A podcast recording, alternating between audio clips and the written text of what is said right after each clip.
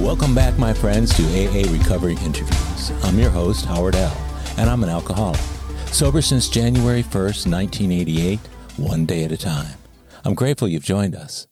AA Recovery Interviews is the podcast where Alcoholics Anonymous members from around the world share their extraordinary stories of experience, strength, and hope. My guest on today's podcast, Kevin S., got sober in 2020 with a backstory of drinking that belied his ultimate identification as an alcoholic who needed help from AA. Raised in a successful family where neither parent was an alcoholic, various ancestors had suffered from the disease, though a few had gotten sober in AA. As alcoholism seemed to skip a generation, Kevin had managed his drinking to achieve a successful business career and an active social life as well as marriage and four children, well into his 30s. But the patience of the disease outlasted Kevin's growing use and then abuse of alcohol. Toward the end, drunken behavior and negative consequences rapidly appeared in his life, threatening his job, marriage, and physical health. By the time he asked his parents for help, his attempts to quit drinking on his own had failed miserably and culminated with admission to an inpatient treatment center. And though Kevin often chose not to attend the optional AA meetings offered by the treatment center, his exposure to the program was enough to lead him to the doors of AA when he was finally willing to throw in the towel. That was over three years ago from the date of this podcast, and Kevin is still sober. He got a sponsor, worked the steps, and did what AA suggests to build a solid foundation for sobriety. Kevin regularly attends meetings, sponsors other men, and clings to the innermost regions of the program. That his marriage and career survived is yet another one of those miracles that occur whenever sincere and active work is done in AA. If you're early in AA recovery, I feel you'll gain much from Kevin's message of hope. For those listeners with longer term sobriety, his story provides a great pause to reflect on your own experiences in the early years of your membership in Alcoholics Anonymous. Irrespective of where you are in your own recovery, you are sure to enjoy the next hour of AA recovery interviews with my friend and AA brother, Kevin S. Kevin Alcoholic. Hi, Kevin. Hi. That's what I say after people say hi to me. Yeah. And it works out pretty well because we get to know each other a lot better once we've been cordial and greeted the other person with nice. our names. That's like really cool. It. I'm glad that uh, you and I are doing this today right after a really cool step study meeting on the ninth step. What did you think about that? Uh, that there was a lot in the meeting that that grabbed my attention. You may have uh, you may have noticed I got teary eyed at at a moment. Mm-hmm. Um, just uh, man, I, I, get in this ambivalent phase a lot where I, am dealing with both set of emotions at the same time. Where I'm mm. wildly grateful uh, for the position that I'm in today. Mm-hmm. Um, but when someone was talking about hearing their family members talk about them and uh, you know how how they could convince themselves that you know I only did this, I only did this bad. Mm-hmm. Um, you know, I'd be scared to hear uh, the real story of um, what I was um, in my household. Some of the nasty things that some of my family family members probably still hold on to, um, and yeah. so when when they shared that, it brought up uh, brought up a lot of emotion for me. But then, um, on the other hand, like I said, so grateful that I've done this and there I went a couple different places with the topic, um, and it's funny how the steps as you progress mm-hmm. in your sobriety, they they kind of mean different things to you at different times. Um, and certainly, I felt that step nine was a way to get me into 10, 11, and 12 and a preparation for usefulness and prayer and those things. Um, but I'm also realizing now that the discomfort that came with step nine for me, how much that prepared me to be uncomfortable in other situations. And my wife and I laugh now that um, if I'm uncomfortable with it, it probably is what I need to be doing. And talking about feeling uncomfortable, there's probably no greater sign that you're working a good program than if you get kind of discombobulated or kind of uh, emotional or uncomfortable with working a particular step or doing a particular thing. that means you're doing enough of it to get uncomfortable, which to me is which is really great. Now you've been sober, uh, I believe, three years. Three years. Three years. That's incredible. What's your sobriety date? October twelfth of 2020. I know a few people around the world who have that date, and it's a cool date because isn't that uh, Columbus Day? The original Columbus Day was October. Oh, if it is, I don't know that. Yeah, and now they call it uh, they call it by something else. But I remember when I was a kid, Columbus Day I think was always on October 12th. Okay. So, you know, we we were talking about the uh, ninth step today, and this particular meeting has been going on for quite a long time. It's kind of an outgrowth from the other meeting that you and I go to here on Thursdays. How long have you been coming to this particular meeting?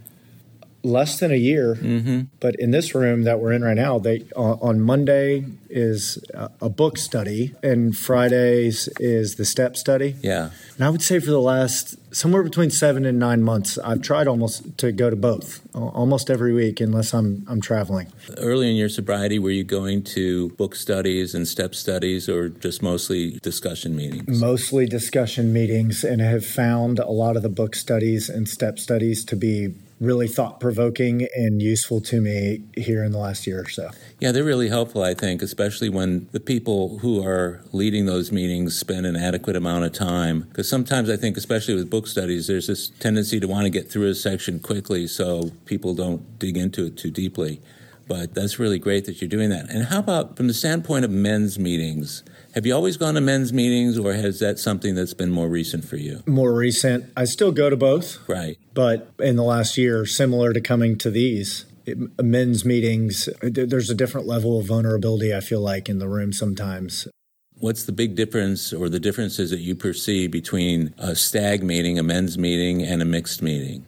Yeah, I mean, I mean, it tells us in the book that sex relations is part of this thing. Um, mm-hmm. You know, you don't typically hear people go there in a mixed meeting, and uh, I feel like you do get that honesty in here.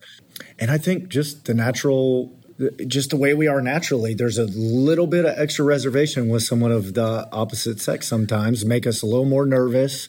It's just like dating, right? Yeah, we want to look good and we want to sound good. What's interesting about that too is I have found that the majority of mixed meetings I've been to over the years are predominantly men. And it's been that way over all the years I've gone to mixed meetings. And there was a period of time where my sponsor had me go to nothing but men's meetings. And I did that for several years. This was early on in my sobriety. And I said, "Why do you want me to only go to men's meetings?" He said, "Well, because you're getting. It's clear to me you're getting too distracted in the mixed meetings by either thinking about saying something the right way or, or trying to impress or whatever it is. So I went to men's meetings for, for a number of years, and only men's meetings, one a day. And when I went back to the first mixed meeting after being to all those stag meetings, it felt weird. It felt weird. I think I felt saying, "Who are these? Who are these other people here? what is this?" And, and, they were and they were and they were all women. So, but I, I do think that you're right. The energy is different. The vulnerability is different, and there's a certain energy in the room of all men. And I understand from the women who I talk to, because I asked that same question to the yeah. women what do you find in the women's meeting that you don't find in the men's? And part of the women's uh, answers to that is the energy level, the vulnerability. But all, also, one of the things that they say, and, and I get this, is uh, they say if I go to an all women's meeting, I don't have to worry about being hit on by the guys. I've heard that too. Right? Yeah. so, so um, where did you grow up? I grew up in, in the Houston area in a suburb northeast, Kingwood, Texas. Is there a history of alcoholism in your family? As far as you can go, either direction. Is that right? Yeah. Tell me about it. So, my immediate family, my parents are still together. Mm-hmm. Um, not a lot of drinking in the in my household growing up because there's a lot of horror in around alcoholism and addictions on both sides of their families. Mm. So, uh, my mom did not, I've never seen my mom take a drink ever. Um, 39 years old, so I don't think she has since she was a teenager, uh, maybe. Um, mm-hmm. And then my my dad drinks fairly limited, but outside of my family of origin, every direction you go. So aunts and uncles, um, addiction, suicide, alcoholism. Mm you know multiple layers of, of generations it's all there. Have you been seeing that your whole life? Uh, from the time you were a little kid have you been seeing that in the extended family? I've seen it in the extended family. You know it's it's it's unique um, too if you looked at my family tree and with a worldly view on paper on paper. Uh-huh. a lot of business owners a lot of professional athletes. Right. A lot of worldly success the vast majority of them miserable, depressed, alcoholic. Um, like I said, you know, overdoses and suicides and things mm. of that go go either direction. So it's just which way which way do you view it? If you look at the family tree through this lens, you just see addiction and alcoholism. Yeah. My parents were super intentional about trying to uh, break the mold, um, even just in, in, the means of being committed to their marriage, which is awesome. And I'm I'm one of three so far. Uh, I'm the only yeah. one in, in, my family. Are you the oldest? I'm the middle. I, I kind of took on the typical firstborn. Yeah. Um, Even though you're in the middle. With my personality. That's yep. interesting. Yeah.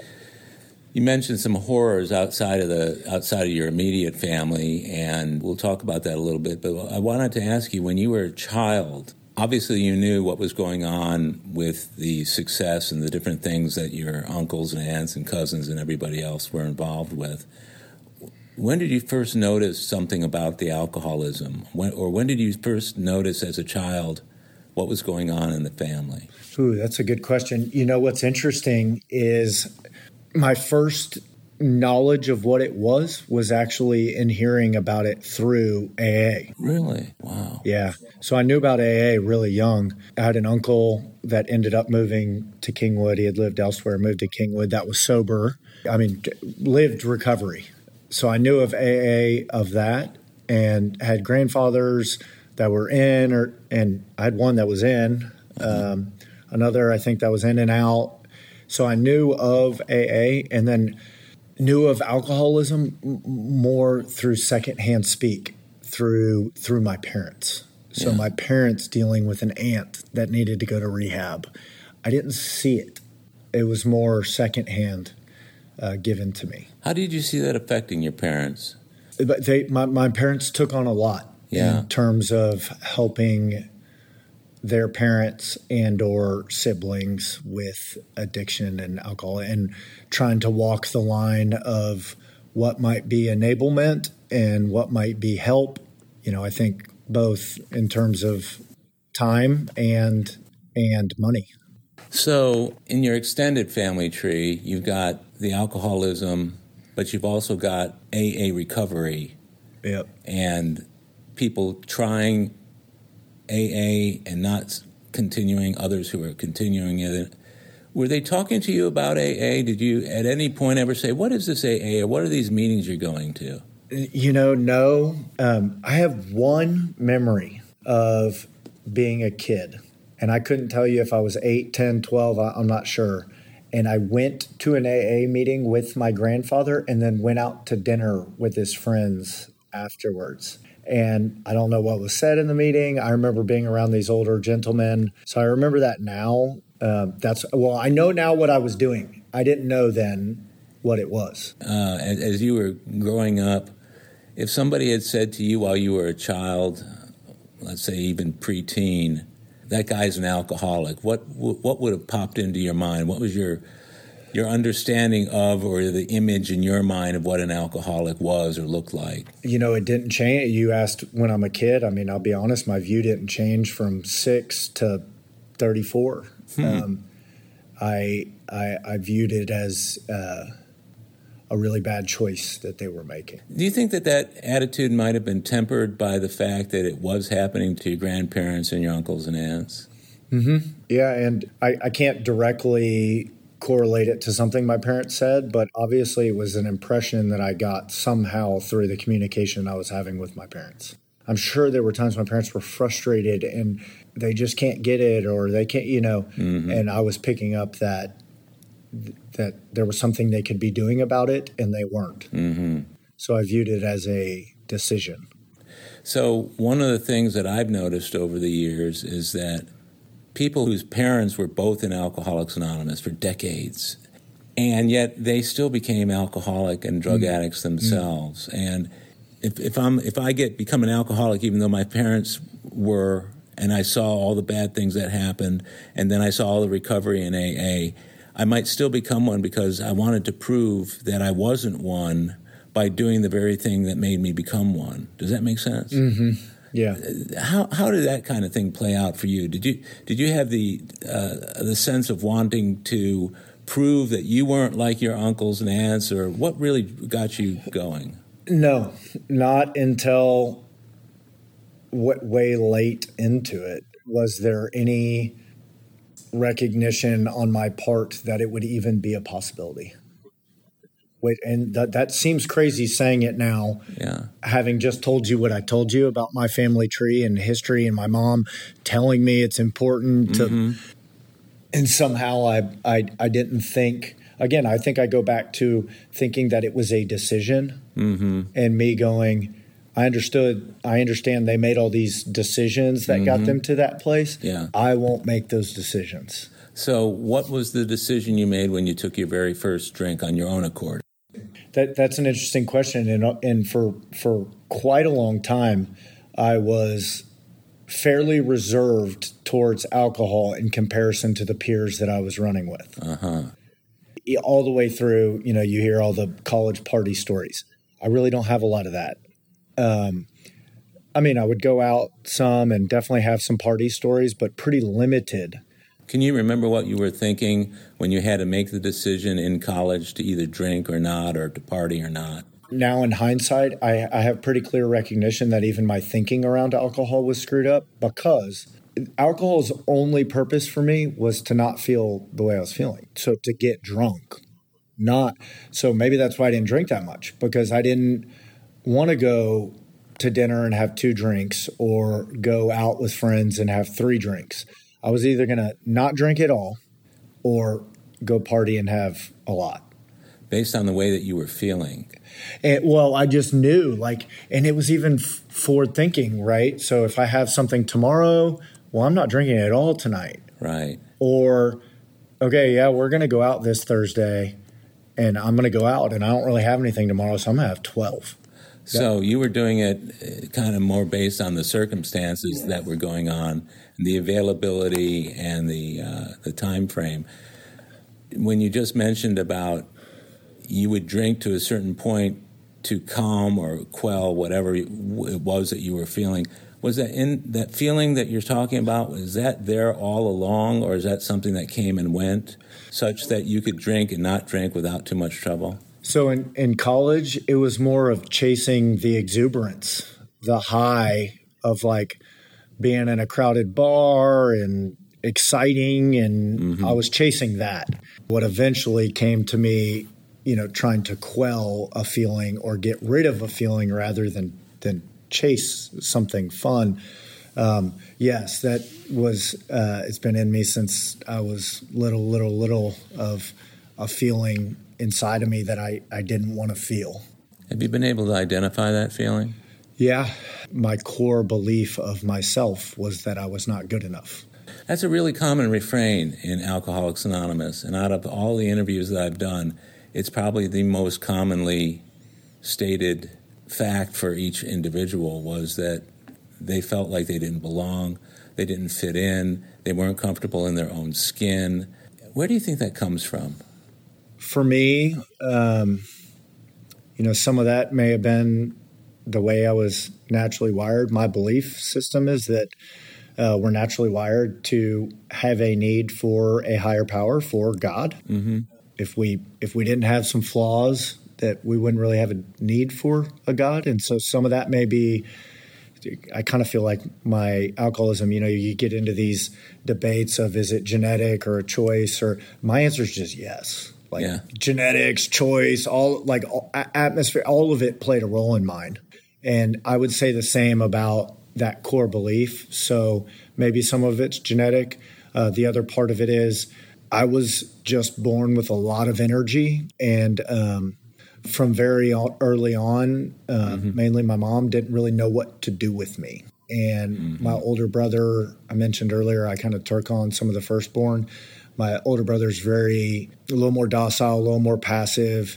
And I mean, you can go back and read my baby books to this day of my mom writing, you know, Kevin's full of energy and anger, and I don't know what to do with him. And just so my my storyline uh, of my life and my family was that something was wrong with me.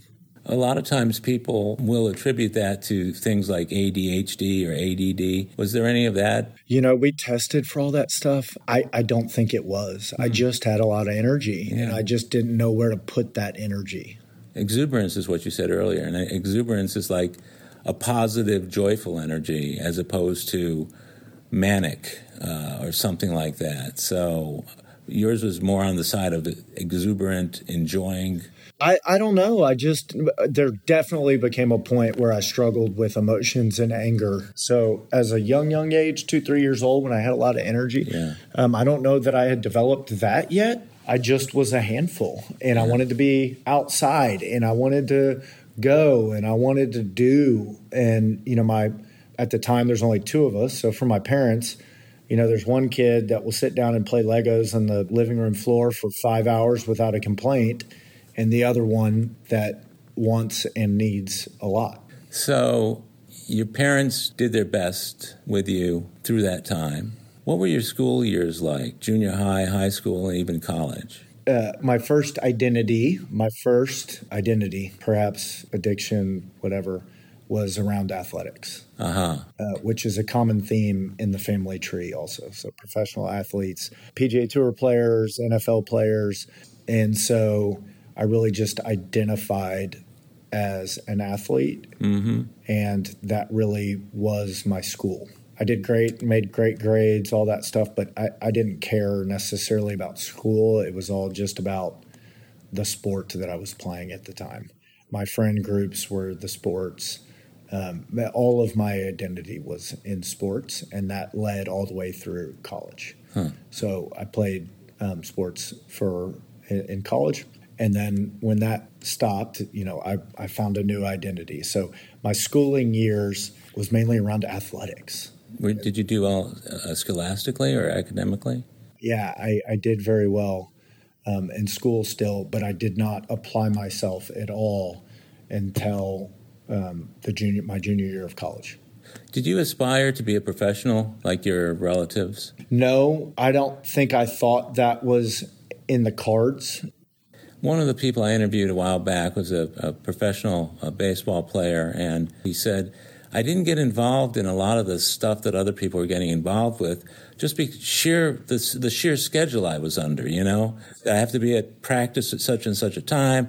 I have to be available at such and such a time. Members of the team would go out to do whatever they did, but it was largely the discipline of having to stay involved to be good at the sport that was the greatest deterrent to, to having problems early on. I would certainly say that that was true for me too. And there's other little accountability barriers that took place in my life that I think prevented me from manifesting the alcoholism yet. I get it. Yet. So it was athletics for a while.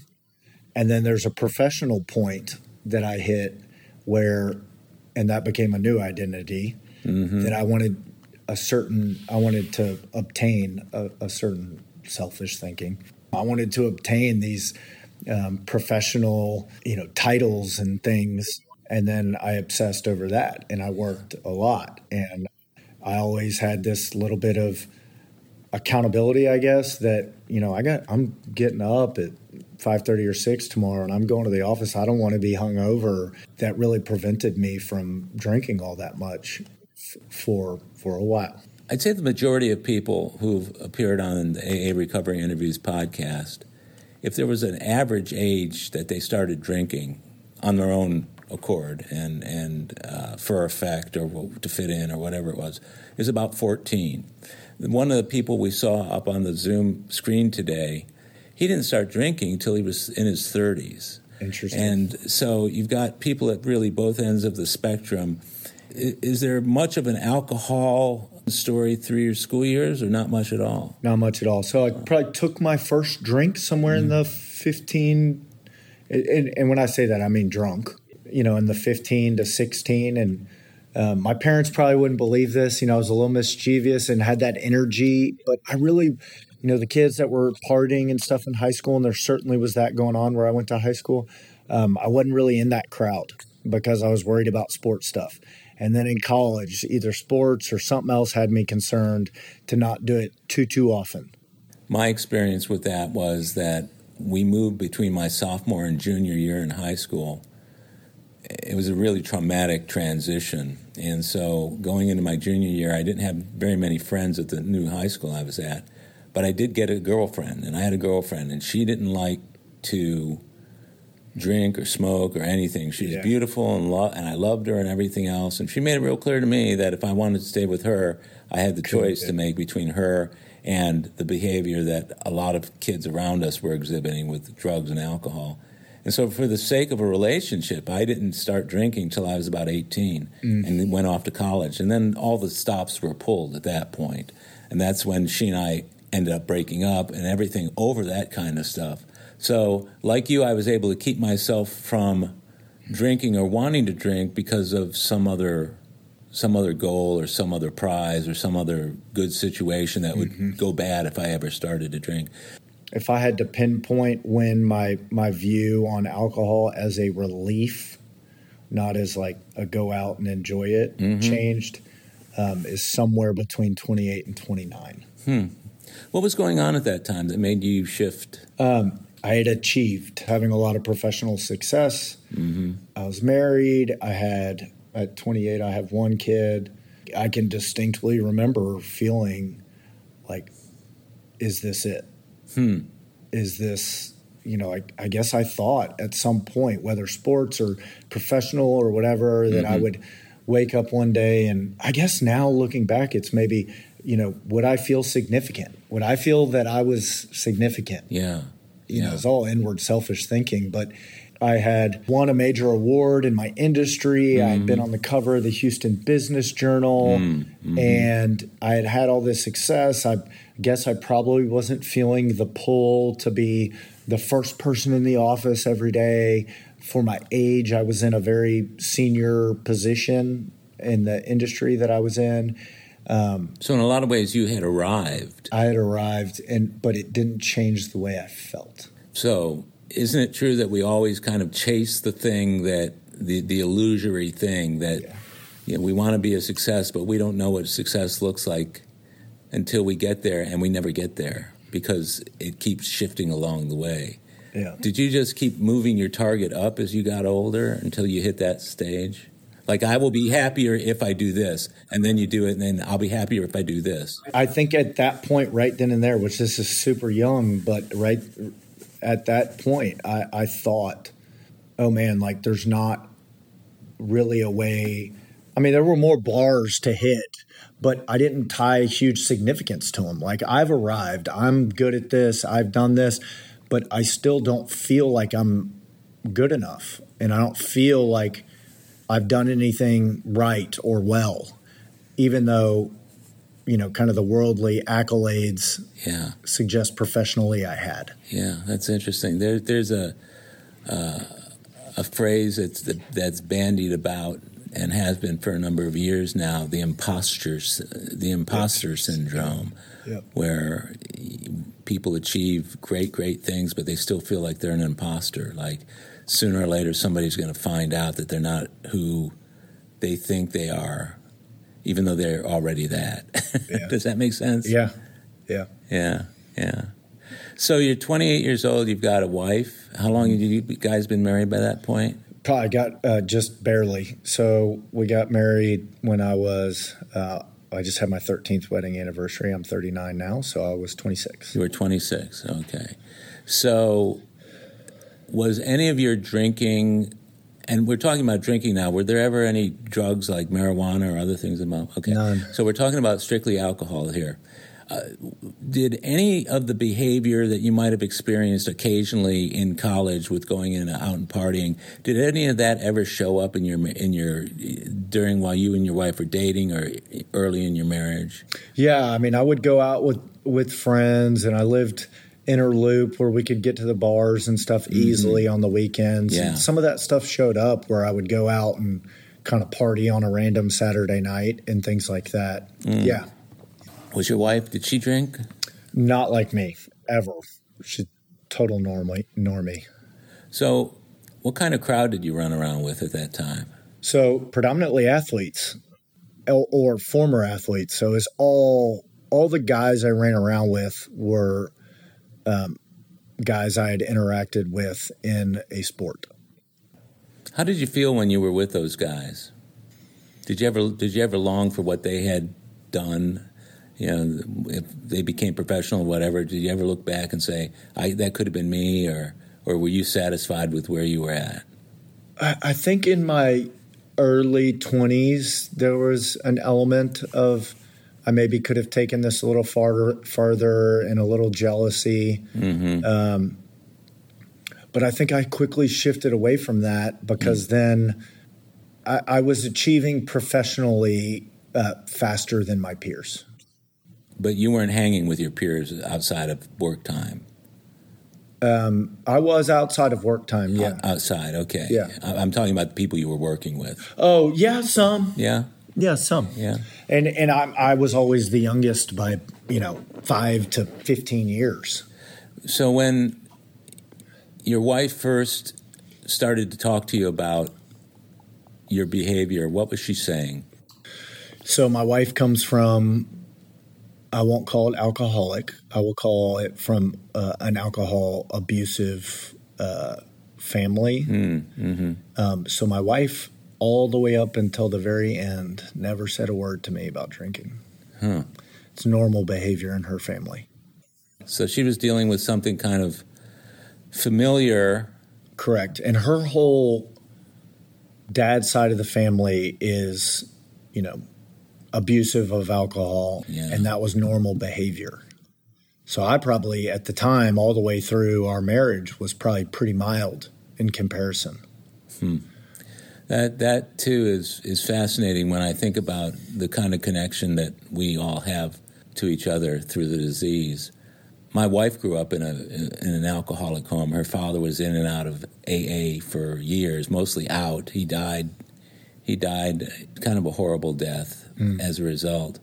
Um, and a lot of times, what happens is the women will seek out people who are like the people in their family who had the problem because they couldn't help the family member, but maybe because the problem is still the same, they could help the person, the new person with the problem, and have some kind of reconciliation of feelings. Do you get the sense that you- were attractive to your wife because you felt familiar? Probably. And her her family is an athletic background, brother, college athlete. I probably felt very familiar to her. And did she feel familiar to you?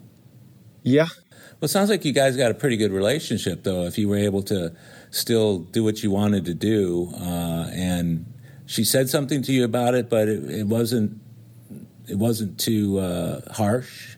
No, she she never said anything ever until the very end. We'll be right back.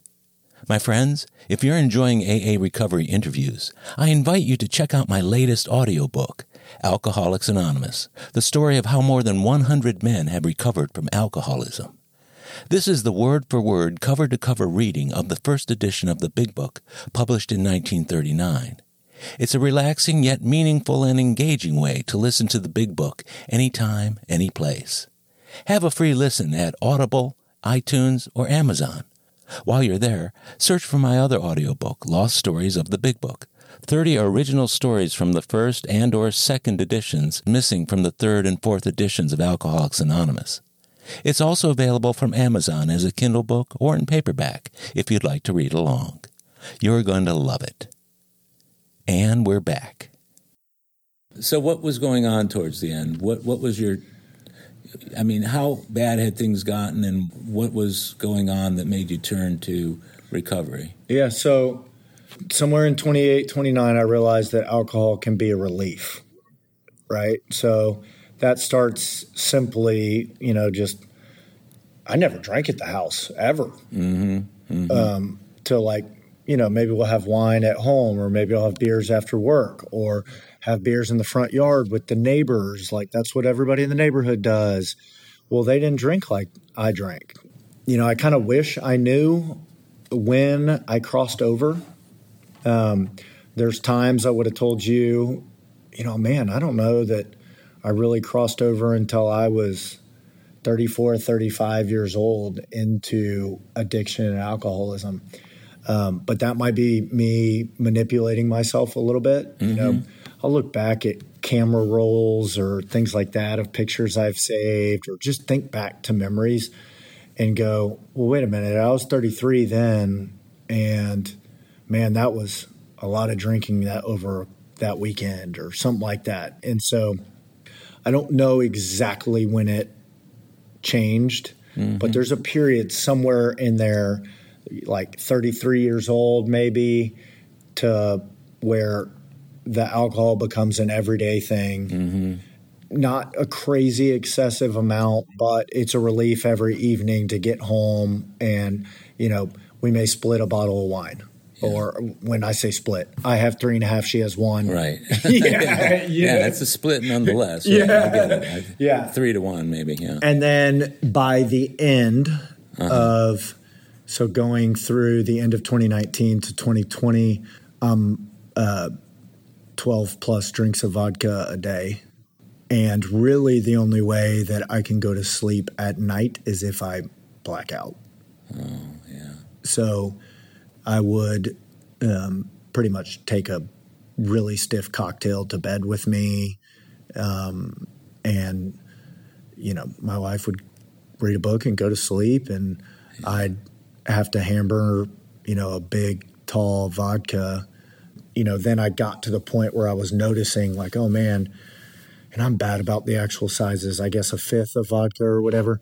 So, you know, I'd be like, man, I drank a fifth of vodka last night. Mm. How, how much is that? You know, I'd be on my phone. how many, you know, oh gosh, like I had 14 ounces of vodka last night, or, you know, and I'd start Googling. Um, and that's when I started doing some of the secretive behaviors. Uh-huh like might hide a bottle towards my closet or you know we'd have liquor around the house or whatever but then i'd wake up in the morning and be like oh shoot. I think i think i i drank both those bottles of wine. Like that's embarrassing. And you know i'd go throw one in the dumpster or right. you know i started i started the secretive behavior almost as a form of denial that you were really drinking all that much. Certainly to hide it from my wife. I was embarrassed about my behavior. Did she find it at all? Did she ever find it and say something to you? Towards the end. And maybe she had found it before and didn't say anything, but towards the end, she'd be like, hey, there's a bottle of vodka under that cabinet. Do we need to do something about this? What are we what are we going to do? And actually the very end is her having confronted me. So the middle of COVID. Yeah we've been in Colorado with my mm-hmm. family. At this mm-hmm. point, I have four kids. Beautiful. I have a beautiful family. Beautiful. I have an 11 year old son, a 10 year old son, well, nine year old son, and I have identical twin girls that are seven years old. Oh, how sweet. Yeah, That's great. Uh, you probably can tell I'm getting teary eyed just talking about them because I'm blessed. Yeah, I get that. Yeah. And we're in Colorado, and I've had four handles of vodka over a two week time period. Mm-hmm. And she confronts me it's COVID, and my parents are staying in in a, a unit down from us in Colorado, mm-hmm. and they had known what was going on, and things were, I think, awkward around the trip. But I was so oblivious; I was drinking so much, mm. um, and I guess through God, you know, I was pretty drunk even when it happened, and she confronted me, and I was like, "You're right." And right in that moment, I walked down to my parents' door. Mm. I knocked on the door, and I told my dad. Mm. Mm. Uh, I have a drinking problem. What did he say? We sat down on the uh, step on that front door, and mm. um, you know he had been around it enough. He didn't do anything but love me, and I cried, and he rubbed my back, and he said, uh, "This is step one, and we'll get you some help when we get home." And uh, I didn't get help right away. But you stayed sober? No, not right away. Uh-huh. Uh, that was the beginning of like, how do you even do this? I don't know what this is. I don't know what I know what AA is, but I don't know how it actually works. So that was the beginning. That was July. I told you my sobriety date, October 12th of 2020. That was July of 2020. Okay, so it took you three months to finally get it. So I went three weeks sober one time on your own. On my own. Yeah. And there's some pretty towards the end. I mean, I'm telling you about the the con, amount of consumption of vodka, but there's some there's some pretty grim stories in there. There's some um, a hospital visit.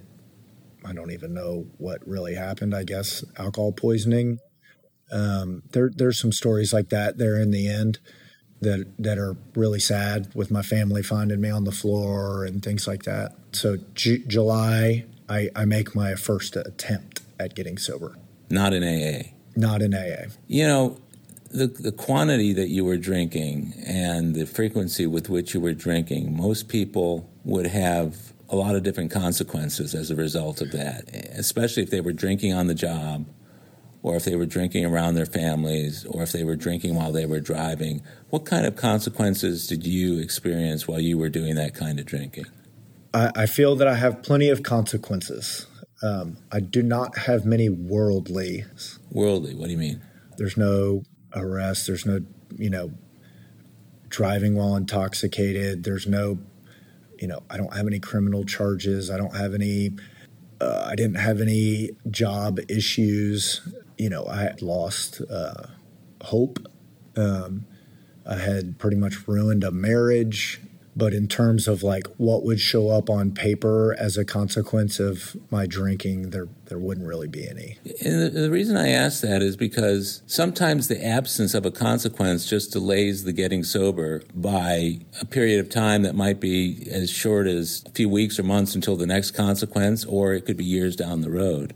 Yeah. So there were health consequences in a way too that I ignored. My immune system was all screwed up because I was drinking so much and I wasn't exercising and things like that. But, you know, I'd I'd get sick. Who knows if I was sick or hungover? I don't know. Yeah. I'd go to the doctor and they'd, you know, take blood and then they'd go, Your liver enzymes are insanely out of whack. You need to go to a whatever doctor.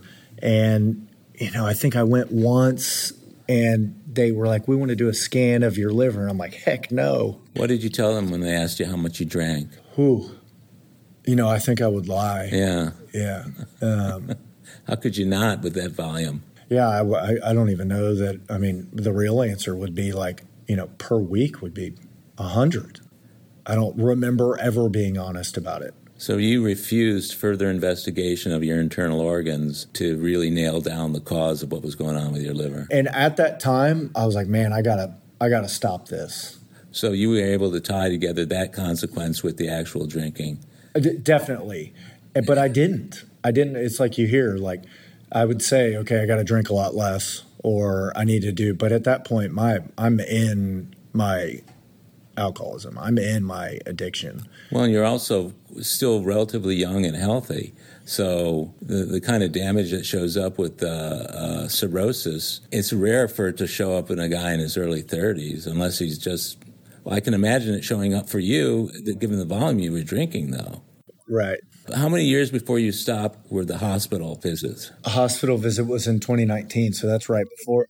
So that's probably less than a year before in a way you were suffering some consequences from your drinking. So after you make the decision, I'm going to stop. You, you said you you went for three weeks. Yep. And then what did you tell yourself three weeks later before you took that drink? That's a good question. So both times, so they're they're July to October. There's a about a three week window where I don't drink. I had two and a half, three. I'm not sure exactly. Um, and both times I was going to a, an event. Uh-huh. And I guess in my mind, looking back, I still viewed being an alcoholic as a choice. Uh-huh. You know, hey, I stopped for three weeks. I'll drink tonight. I won't drink tomorrow. That's what normal people do. And then, but both times, once I went, I went people talk about it happening gradually. Yeah. We're like, oh, the first night I had, you know, two margaritas, and then a year later I was back to drinking like that. Night one, put it all back in. Yeah. All of it. So yeah. right, right back to where it started. Sometimes the ability to stop for a short period of time becomes the evidence that you aren't an alcoholic because you can stop. And an alcoholic can't stop. And then someone might say, well, I was a binge drinker. That's why I could stop. But how did you find yourself wrapping your head around what you were doing? I'm I'm I'm so glad it happened the way it happened, and I, I feel that you know God was involved in it um, mm-hmm. because I hear the stories of going back out where it like lasts a long time and then it yeah. takes a while to get back to where you were at.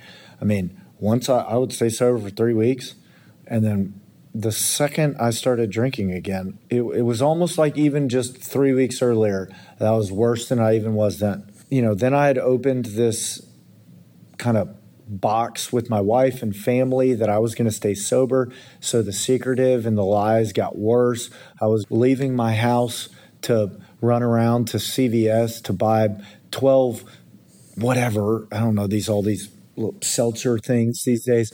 Sit next to the dumpster, drink them as fast as I can, dump all the trash in the dump. Like everything became worse. Everything, everything. And then that would last for two or three weeks. Was there some shame associated with that? Oh, yeah. Yeah. Yeah. yeah. And then get sober again for two or three weeks, and then I do that again. Sounds to me the times that you were getting drunk, though, were the kind of occasions that you could maybe justify it like if you're going to some kind of event. That's what started it. So I would justify, like, well, I mean, normal people go to this and drink at the event, the wedding. One of them was a wedding. Uh-huh. Or, you know, this hunting trip that I went on. Those are the two events. And then by the time you go home, you just don't drink. So yeah. I still identify it as being normal. So when you were at these events, especially I would think hunting, but even at a wedding, there are people around you and friends and people you know that say, You're not drinking? what, what's going on? Did you have any of that happen? Yeah. And what were you what were you telling people before you actually drank? You know, it's interesting. I, I, I right away at the wedding and things like that, I would say like I was drinking too much. COVID got a hold of me. We were at home. Yeah. You know, kind of explain it away. Yeah. Um, I was almost more honest about it then than right after the time I I really got. I knew I was an alcoholic because I was so so scared to say I was an alcoholic. Yeah. So when did that occur? I got sober. So two weeks, three. You know, those things happen. Two weeks, three weeks, two weeks. Yeah. And like, really, really tough day uh, was October 9th, 2020, which is my wife's birthday. Mm-hmm. Um, and she had actually went on a little girls trip mm-hmm. and left me home with the kids and i'm supposed to be sober and you know probably through god's grace um, everything was normal for as far as i know for the kids you know i put them to bed that night but i, I even remember like i mean i was like man i wasn't eating a lot because i was drinking so much mm-hmm. um, like not feeling good that night and just being like, man, I just got to get to eight o'clock, put the kids down. Well, what happened is, you know, I I got to that eight o'clock or whatever, and alcohol was my solution, but alcohol was also the problem, right? So anytime I didn't feel good or whatever, I'd be like, man, I probably need more alcohol. Do I feel sick because I don't have enough alcohol, or do I feel sick because, you know, I have too much alcohol? And so I put the kids to bed you know, I'd been drinking while they were awake, just to be clear. Yeah. And when I did, I think I just passed out right away. Mm. Well, then my wife's calling to check in on the kids and stuff. And I wasn't answering my phone. So I woke up 5.30 or 6 o'clock the next morning and my mm-hmm. wife was laying next to me. And I was like, why are you here? She cut her trip short. She had come home. Well, and obviously uh, at some point that evening i had interacted with her and my mother-in-law but i don't remember it or i don't think i, I don't know i don't know what happened so you blacked out yeah and she came home and the next morning you know was my first interaction with them and then uh, they so that's october 10th yeah they left with the kids you know, to get them out of the house and I'm in hot water and whatever else. They went and did a park or something or whatever. Mm-hmm. Well, as soon as they did, I'm just overwhelmed with guilt and shame. And so, what am I going to do? Drink more. So, I went straight to the liquor store. And that set off uh, just trigger of events over the next two days. I can't even explain all of it to you, but I basically was in and out of blackouts for two or three days. My wife and kids had left the house. She had begged me to go get help. I said I wouldn't, um, but I, I didn't know what I was even doing. You know, fortunately, for whatever reason, I guess in like moments of little hour long windows where I would wake up and have moments of clarity, mm-hmm. um, I would search rehabs and treatment centers and things like that. Mm-hmm. You know, so stubborn and selfish. Like my brothers tried to come help me. Like, hey, we're taking you right now to rehab, and uh, so you know, okay. But then an hour later, I'd say no, mm.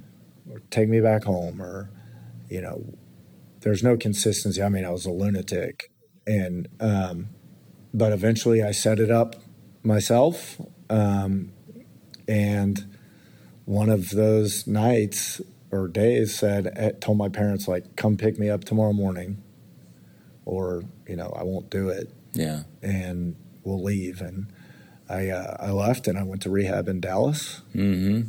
And uh, that was uh, the beginning you know they were designed for 30 days so i stayed for 18 days okay so at that particular treatment center did they have aa meetings they did in the evenings you know what's crazy uh, I didn't go to very many.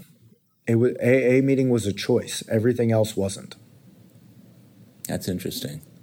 Of course, AA is always the choice, but that's one of my big beefs with some of these treatment centers is they're great at getting people sober, but the handoff to AA is not real strong, or for some of them, it's not even there. But optional AA at a facility where everything else is mandatory. mandatory. Uh, I don't know. So you skipped going to AA meetings. I would go some, some but did you have to go through withdrawal? Um, so I didn't there. The first time I told you that I got sober for yeah. three weeks, uh-huh. um, I went through pretty bad withdrawals. Okay. Uh, in rehab, I, re- I really I really didn't um, get the shakes or sick or anything like that. And uh, the first time I got sober, I threw up for three days. When you're there in Dallas at this treatment center, you stayed for 18 days and then decided that was enough, or did they decide, or was it a mutual decision? They they tell you you got to go, or and so they they uh, I, I will say if they did anything right, what they did is you had to have a pretty good.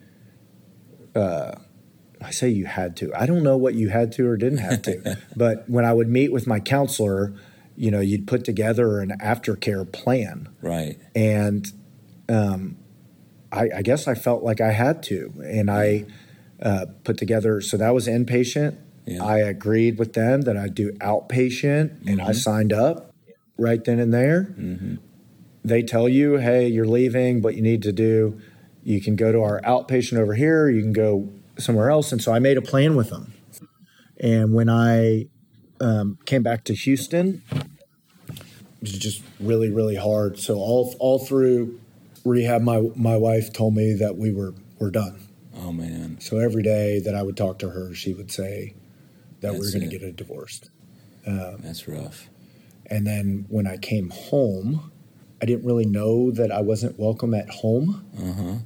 So I came home to go home like went to my driveway and she was like you got to go um, you were in rehab for 18 days so this is early november this is early november 18 days did you come right home after the 18 i came home but with an outpatient deal here okay so you, yes. you went to outpatient while you were here and so were you in the midst of that outpatient when you showed up back at home or were you i hadn't started yet you hadn't even started that yet okay yeah yeah so she'd had it yeah so and then you know a couple days somewhere else, and then got a, an apartment.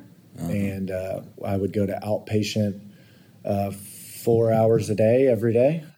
Uh, keep in mind, I I um, didn't have job consequences yet, so I was still trying to hold up a job. So I was four hours in the morning, work about four or five hours, an AA meeting, and then do it over again. And I did that for 90 days. So I did that through the calendar year of 2020.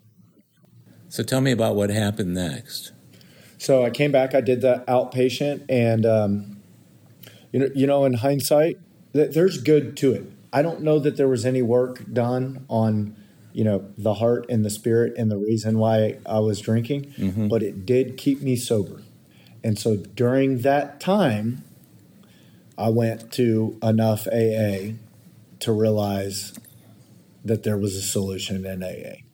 And, you know, the way the program works, through the way people like you work, through the way people, you know, God works. Um, you know, if I tried to draw a connections map of how I ended up with a sponsor and mentorship and people I knew, and it all just came together.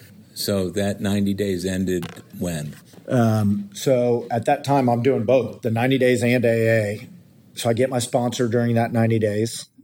By uh, January of 2021, Right? I end the outpatient and I'm just doing AA. During that period, I went back home. How, how long into that did your wife let you back? December of 2020. Okay, so you were out of the house long enough for it to kind of sink in. Yeah. That must have been really tough on the kids, their dad not being around for a while there.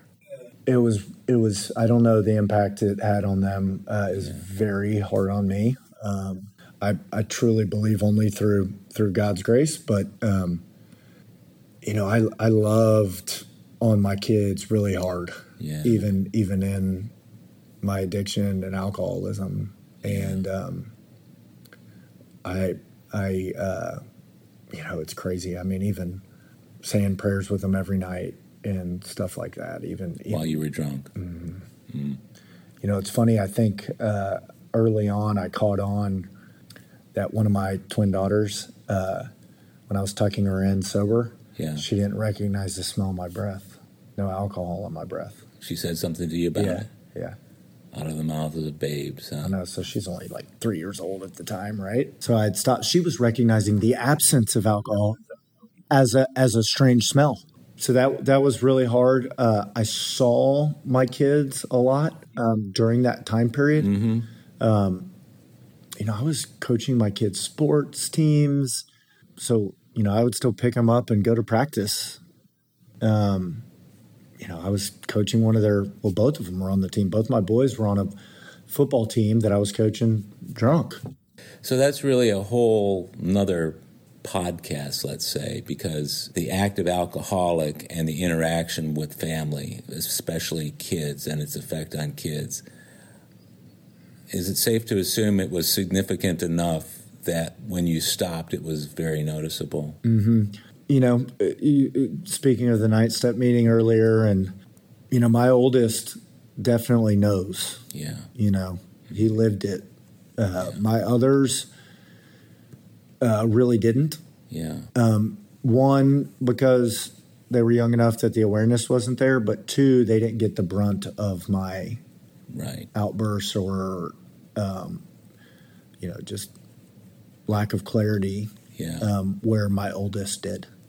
So he suffered the, some of the collateral damage that the others missed, but still, you never know what effect Correct. that kind of stuff has. Yeah, he has direct collateral damage. The Yeah. the others probably have some. Now, is is he old enough to understand or uh, about AA and your need to be in AA meetings? We don't describe it that way. Right. Um, he knows that uh, God worked in my life. Right. That I need accountability. Uh huh. From he knows that I don't drink. Uh huh. He knows that I stopped drinking. Uh, he knows the principles of the program, but I, I don't say I'm going to Alcoholics. I mean, when I wake up on Saturday mornings, he goes, "Are you going to go to a meeting this morning, or are you going to go for a walk?" Or like, you know, he says things like that. He knows. Um, Yeah. he knows my routines. Uh, so yes, he knows all about what it is. He knows about the people. Uh, I mean, he's had guys come to his from in here this meeting, come to his sporting games. Oh, that's so cool. Uh, you know, how do you know him? You know, it's funny. They've picked up too, and I'm digressing from your question slightly, but you know, one time I was at the basketball gym and uh, I gave a guy a hug from the program. Well, I don't give guys hugs. and they're like, "Hey, how come there's a certain group of guys that when you see you hug?" And I was like, "Oh, it's funny you picked up on that. Like, those are the guys that I do life with, and that we help each other." And wow, that's kind of cool. Yeah. So, so you get sober. The last three years, you've been going to AA on a regular basis. Have there been any times within that three years where your sobriety has been tested, or have there been times that you've kind of been skating around the rim at all, or have you stayed pretty much in the middle of the program? You know, progressively gotten further into the middle.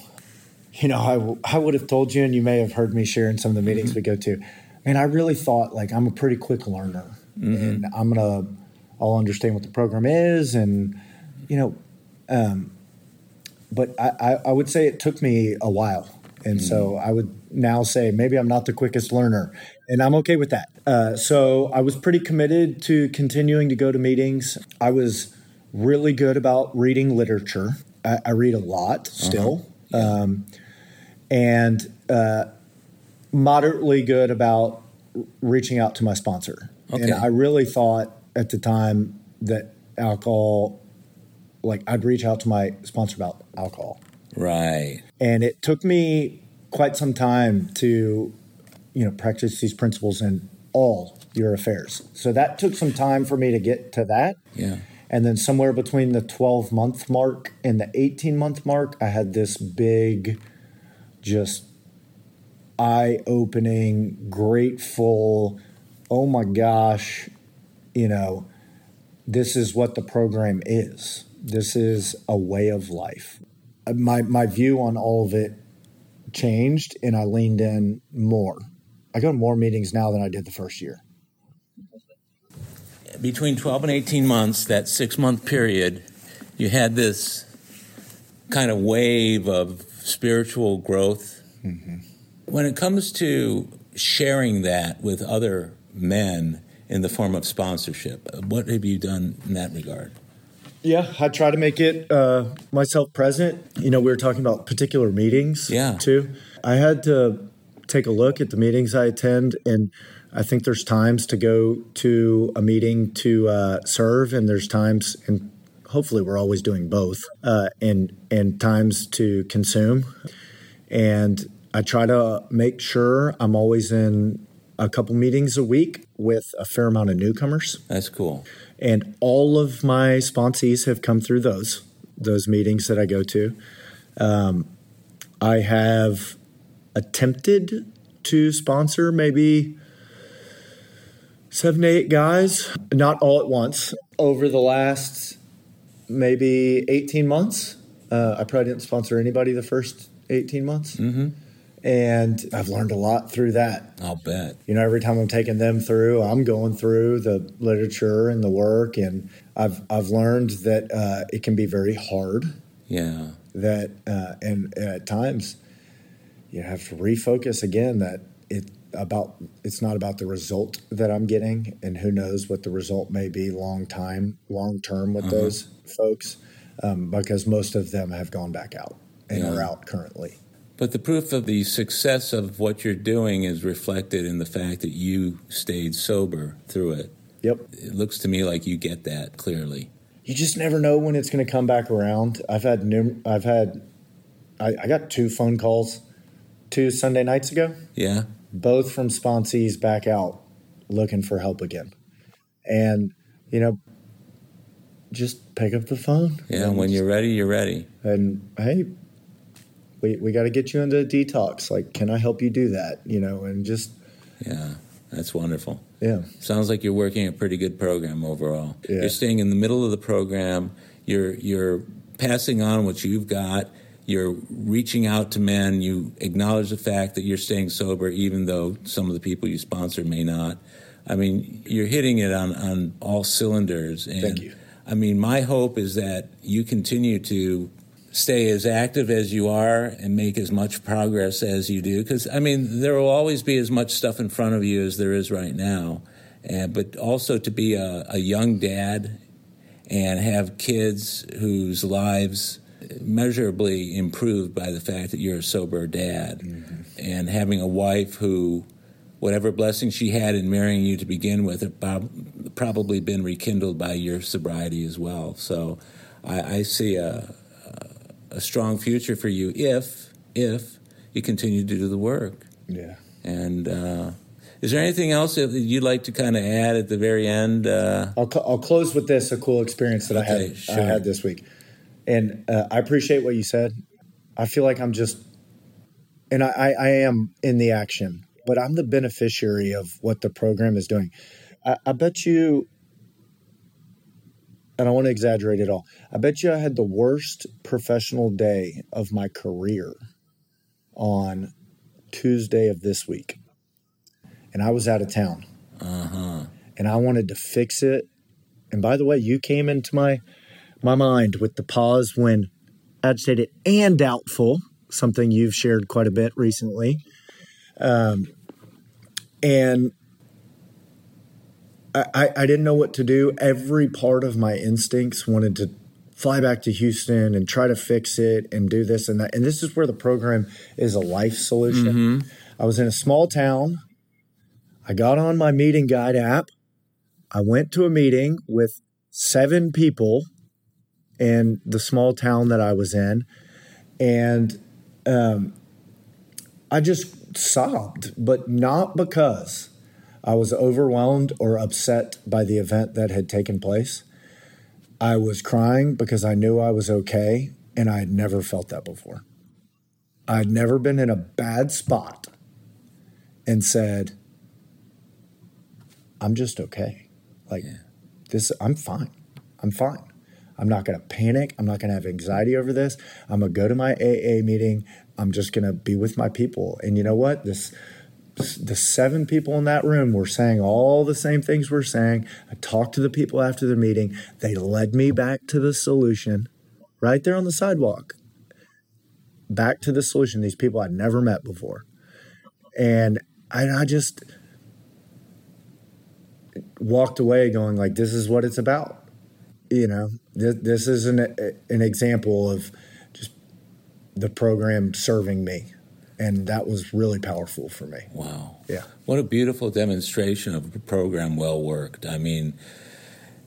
To have that available, have those seven people in your life when you needed them most, and for you to have that sense of, sounds to me like an awful lot of gratitude even though you were experienced a horrible situation, you were able to be led right back to the center and to the solutions and to some peace by seven total strangers. It's awesome. Well, that's beautiful. That's beautiful.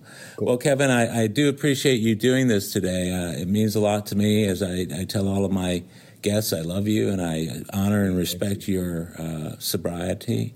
And my hope and prayer for you is that you continue to do the things that you're doing because I think you'd make a great sponsor. So I'll ask you right now on the record if I should run across somebody in a meeting that you and I are in who needs a sponsor, would you mind if I grab you and pull you in and introduce you? Absolutely. Okay, I've done that before and it's Happy worked. To do yeah, it. okay. Yeah, cool. Well, thanks again. Thank you. Well, my friends, that's it for today's episode of AA Recovery Interviews. I want to thank my guest, Kevin S., for sharing his story. And thank you for tuning in. If you've enjoyed the interviews in this podcast series, will you do a little service work by spreading the word about this rich and meaningful listening experience? This show is another helping hand of AA we can all extend to alcoholics everywhere. AA Recovery Interviews is available on Apple Podcasts, Spotify, Google, and all other podcast providers or visit our website, aarecoveryinterviews.com, where you can listen to every episode of AA Recovery Interviews. And if you want to contact me directly with any comments or suggestions, simply email howard at aarecoveryinterviews.com. Please also take a minute to leave a rating and review on Apple Podcasts. By the way, this podcast strictly adheres to AA's 12 traditions and all General Service Office guidelines for safeguarding anonymity online. I pay all production costs, and no one receives financial gain from the show.